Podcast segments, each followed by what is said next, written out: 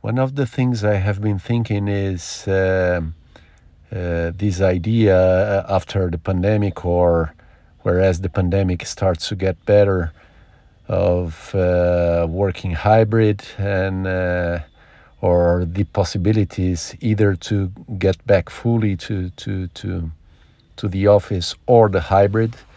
Um, and I love the idea of the hybrid, which is something that I have been doing. So the concept of uh, half in the office, half uh, at home, or, and having the the the freedom to do one or the other or mix the things, which uh, in terms of timing, I think it's uh, for sure more efficient, but also for the mind to to mix the things, the contracts of the different environments.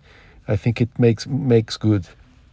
Um, also uh, combining all the uh, the things in the routine and when I get back to to training, I think this will also help uh, to have such kind of uh, dynamics. So I love the idea of the hybrid thing.